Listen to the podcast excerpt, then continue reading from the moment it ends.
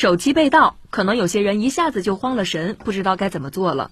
但不法分子往往会趁这个时间去转移您的财产，所以手机丢失后，千万不要错过黄金时间，马上要做这几件事情。手机丢失之后呢，首先我们要进行报警。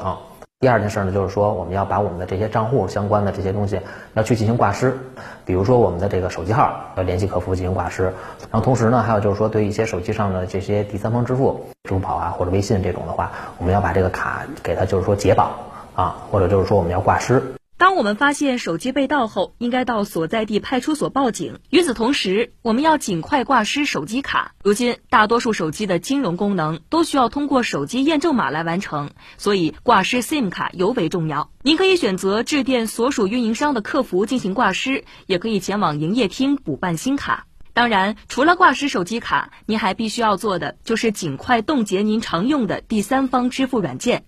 以支付宝为例，我们可以用电脑登录支付宝官网首页，在安全中心中找到应急服务这一项，选择快速挂失，这样您被盗的手机就无法再通过支付宝进行任何操作了。对于大家常用的微信，也同样可以在腾讯安全服务平台进行冻结账号的操作。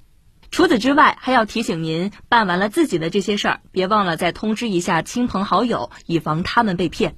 那这丢了的手机还可能再找回来吗？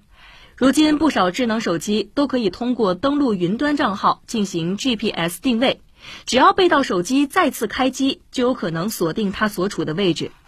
有些安卓手机甚至还能远程操控，对被盗手机进行拍照取证。